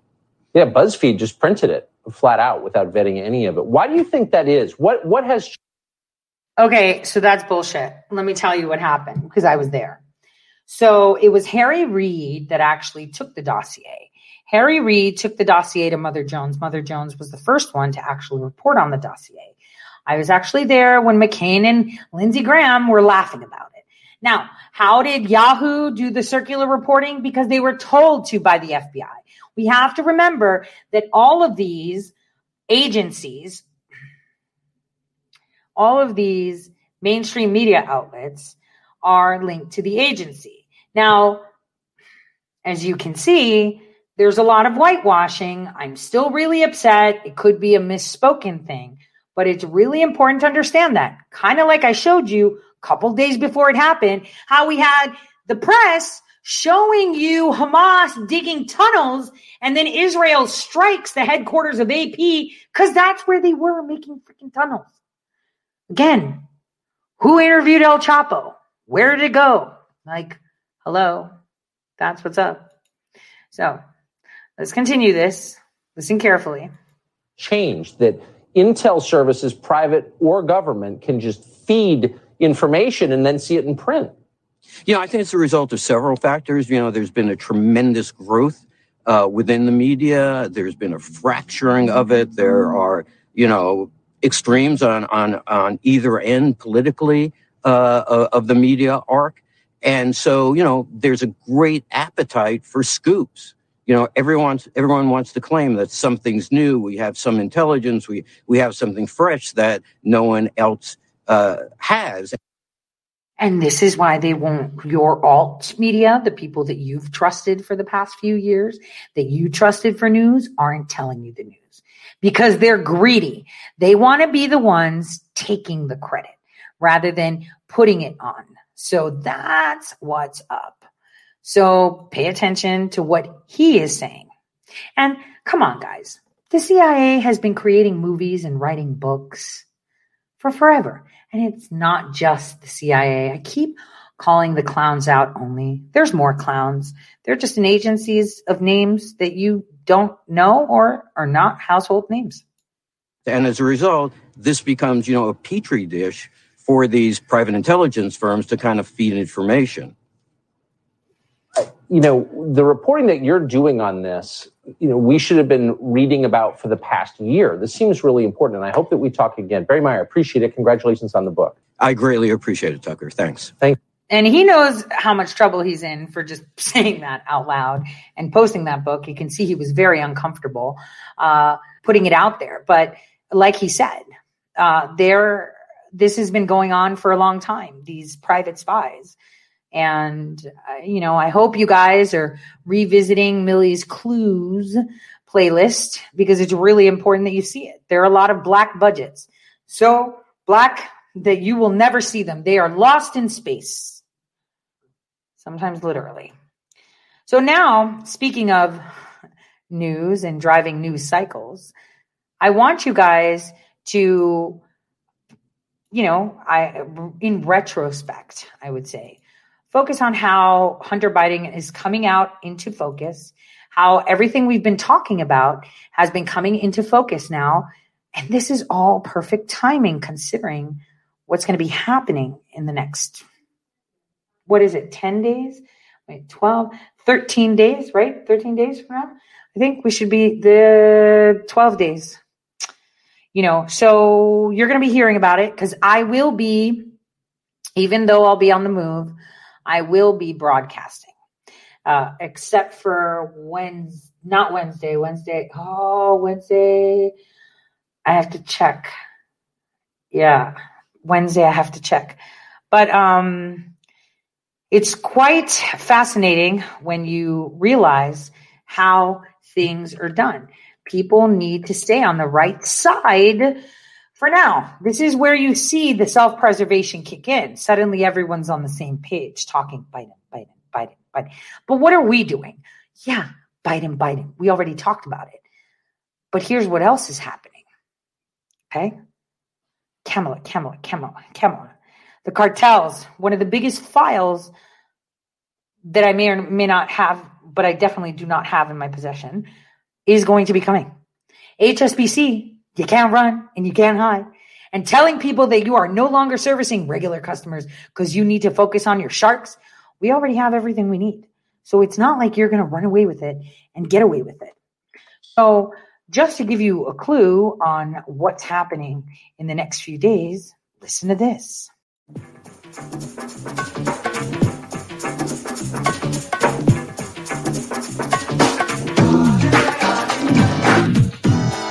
Rico. Suave. Rico. Socialist Democrats in and out of the press calling Republicans and Donald Trump an agent of Russia. They did this with no evidence, of course. And unlike the fake journalists at CNN, MSNBS, the New York Times, the Washington Post, we have evidence to ask this question Is Joe Biden an agent of China? We explore that real possibility in tonight's preamble. Before we dive into that, let me remind you of what socialists and their allies in the corrupt press were saying about President Trump and the Republican Party with no evidence. And my Republican colleagues, they so dearly want to believe that Donald Trump is somebody who he is not. He is acting still as an agent of Russia. You, you believe that President Trump still is an agent of Russia. What do you mean by that? He acts on their behalf. He puts their mm-hmm. interests too often ahead of our own interests. If you're Vladimir Putin, ripping to shreds American institutions is one giant goal, and then everything that you pointed out on the other world stage is another. Donald Trump is, I, am sure he doesn't mean to, but he's just bumbling into this, doing Vladimir Putin's bidding. You said he's an agent of the Russian Federation. Un, unwitting. Unwitting, unwitting agent of the Russian agent Federation. of the Federation has been recruited by Putin. That's why he's taken the positions he's taken. Hmm, the Mueller probe confirmed that there was no collusion between Trump and Russia. We've also had it confirmed that it is Biden who is doing Putin's bidding after Biden lifted sanctions on Russians, uh, the, the, Russians that actually, the sanctions that were put in place by Russians to allow the completion of the Nord Stream 2 pipeline. Now, any idiot can see that it is Biden and his left wingers who are bending this country over for Putin. Biden's betrayal is so far deeper when it comes to China.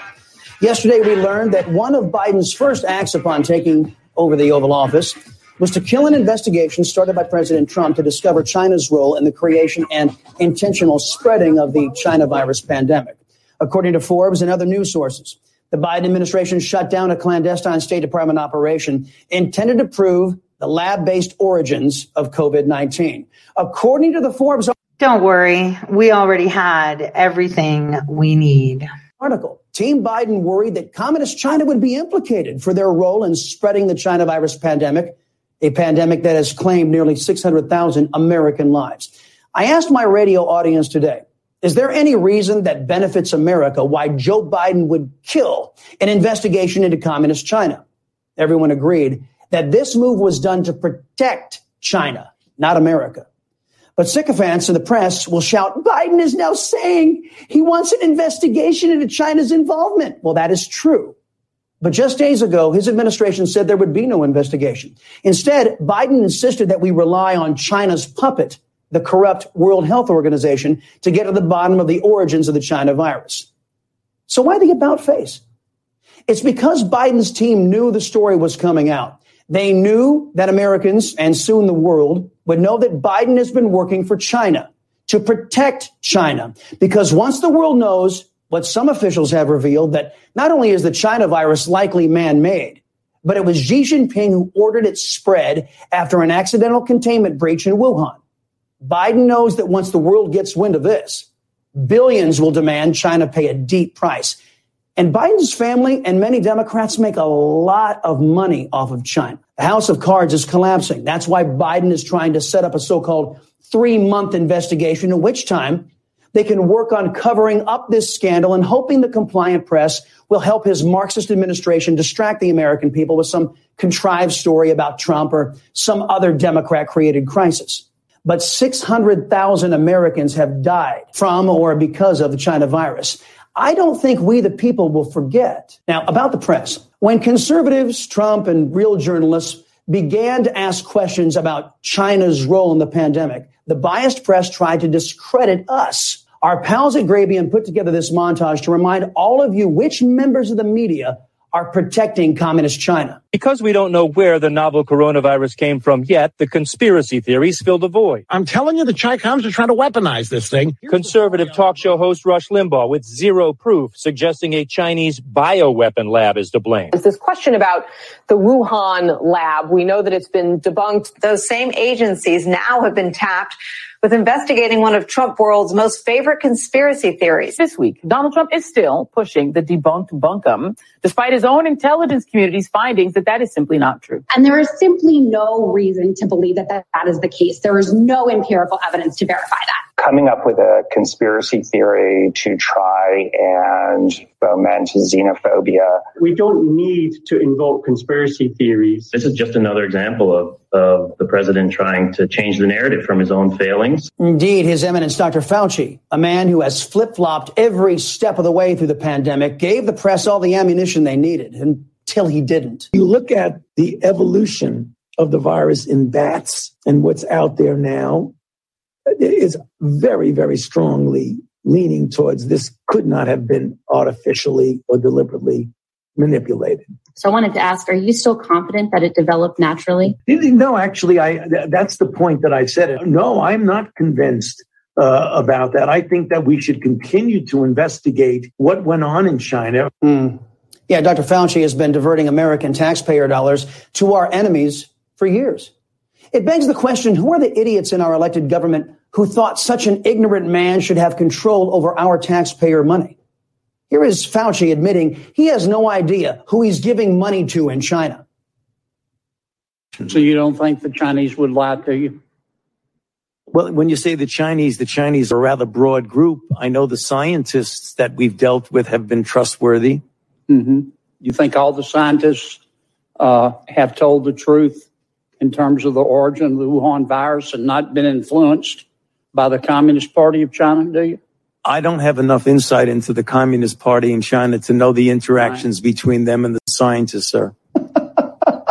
right. Fauci has no clue about the interactions between the filthy totalitarian slavers in the China Communist government and the scientists they control. So naturally, Fauci, Fauci is going to give them our money. What could go wrong? Fauci is 100% ignorant of how communist countries work, yet he's authorized to share American money, American research, and knowledge with our enemies? Here's what I'm getting at. You gave them money and you said, don't do gain of function research. Correct. And they said, we won't. Correct. And you ha- have no way of knowing whether they did or not, except you trust them. Is that right? Well, we generally always trust the grantee to do what they say. And you look at the results. Have you ever had a grantee lie to you? I cannot guarantee that a grantee has not lied to us because you never know. Yeah. Yeah, you never know. So maybe it's a good rule of thumb not to give American medical know-how and our money to a group of scientists who work for a government dedicated to destroying our country, the United States. Wouldn't that be the better part of valor, Mr. Fauci?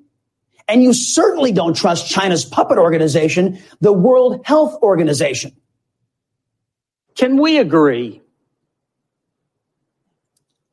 that if you took President Xi Jinping and turned him upside down and shook him, the World Health Organization would fall out of his pocket? I don't think I can answer that question, sir. I'm sorry. What do you think that the uh, President Xi Jinping has undue influence over the World Health Organization, do you? I, I have no way of knowing the influence of the president of China over the WHO.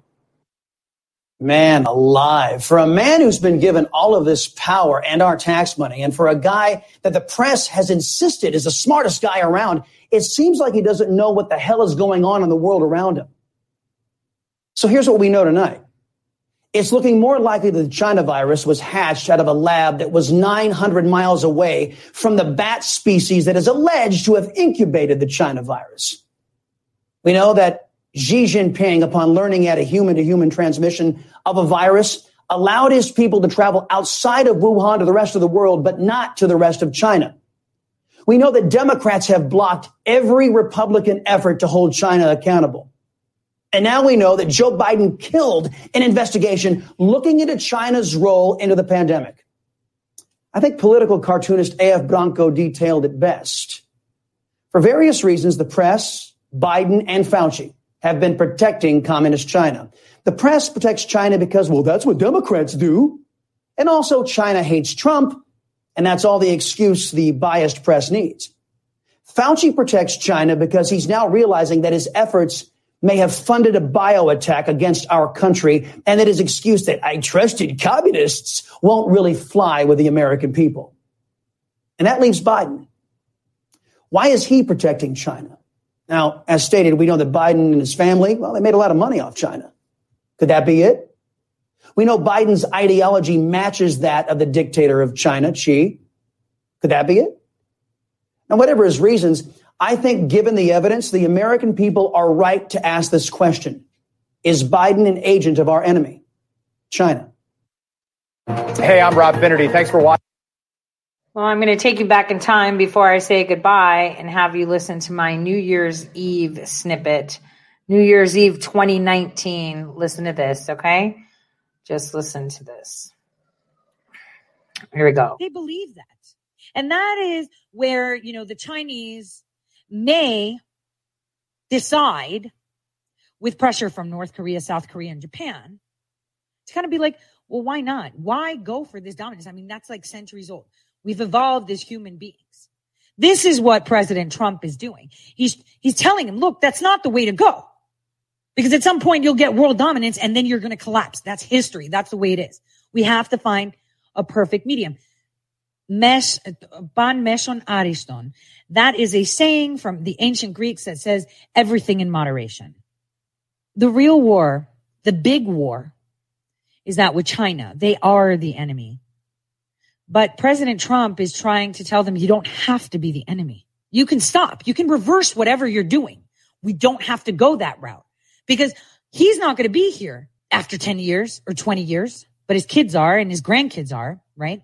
He's concerned about those. That is what he's concerned, just as I am concerned about my children and their children. So that was from my New Year's Day episode in 2019. So the truth can't be canceled, no matter what anyone says. And that's a fact. It's disheartening to many.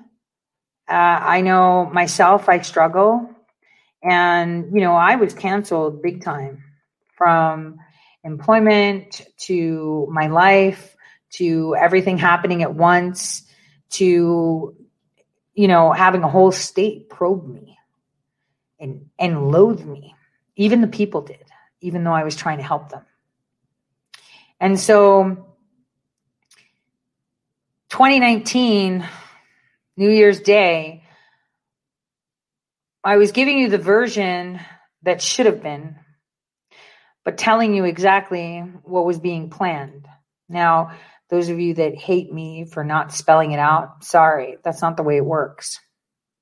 It just doesn't. No one can feed you information because then you turn out to be following crazy rabbit holes. It's better to just think. You know, you'll hate me, a lot of people. Love comes later. Wait till the cartel stuff drops. Boy, I know they're scared. Because this month, aside from getting our nation torched from coast to coast, if they succeed, we have other things that are going to be happening. The Middle East is not going to go away. Many of those were rumors of war. This is why I did not mention them. But we'll take care of that. Enjoy June. We'll have many wins. Remember those wins doesn't mean you can slack off. It means you get even harder, stronger, and faster. Take over your school boards. Take over your city councils.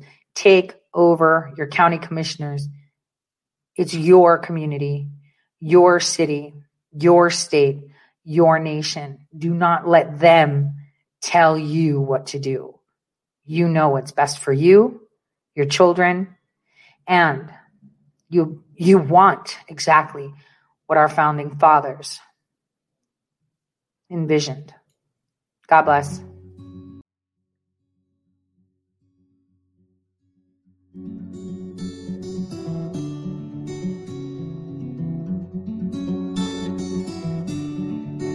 I'm gonna fight them all.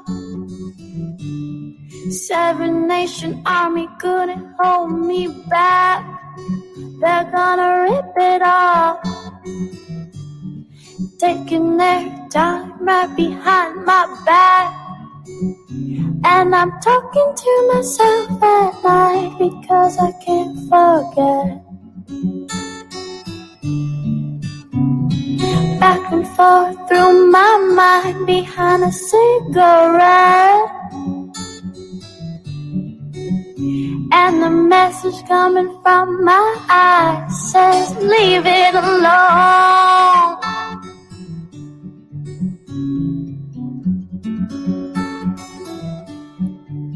Don't wanna hear about it.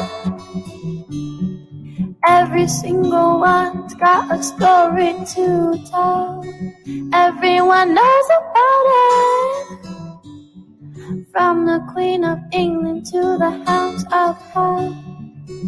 And if I catch you coming back my way, I'm gonna sell it to you. And that ain't what you want to hear, but that's what I'll do. And the feelings coming from my bones says find a home.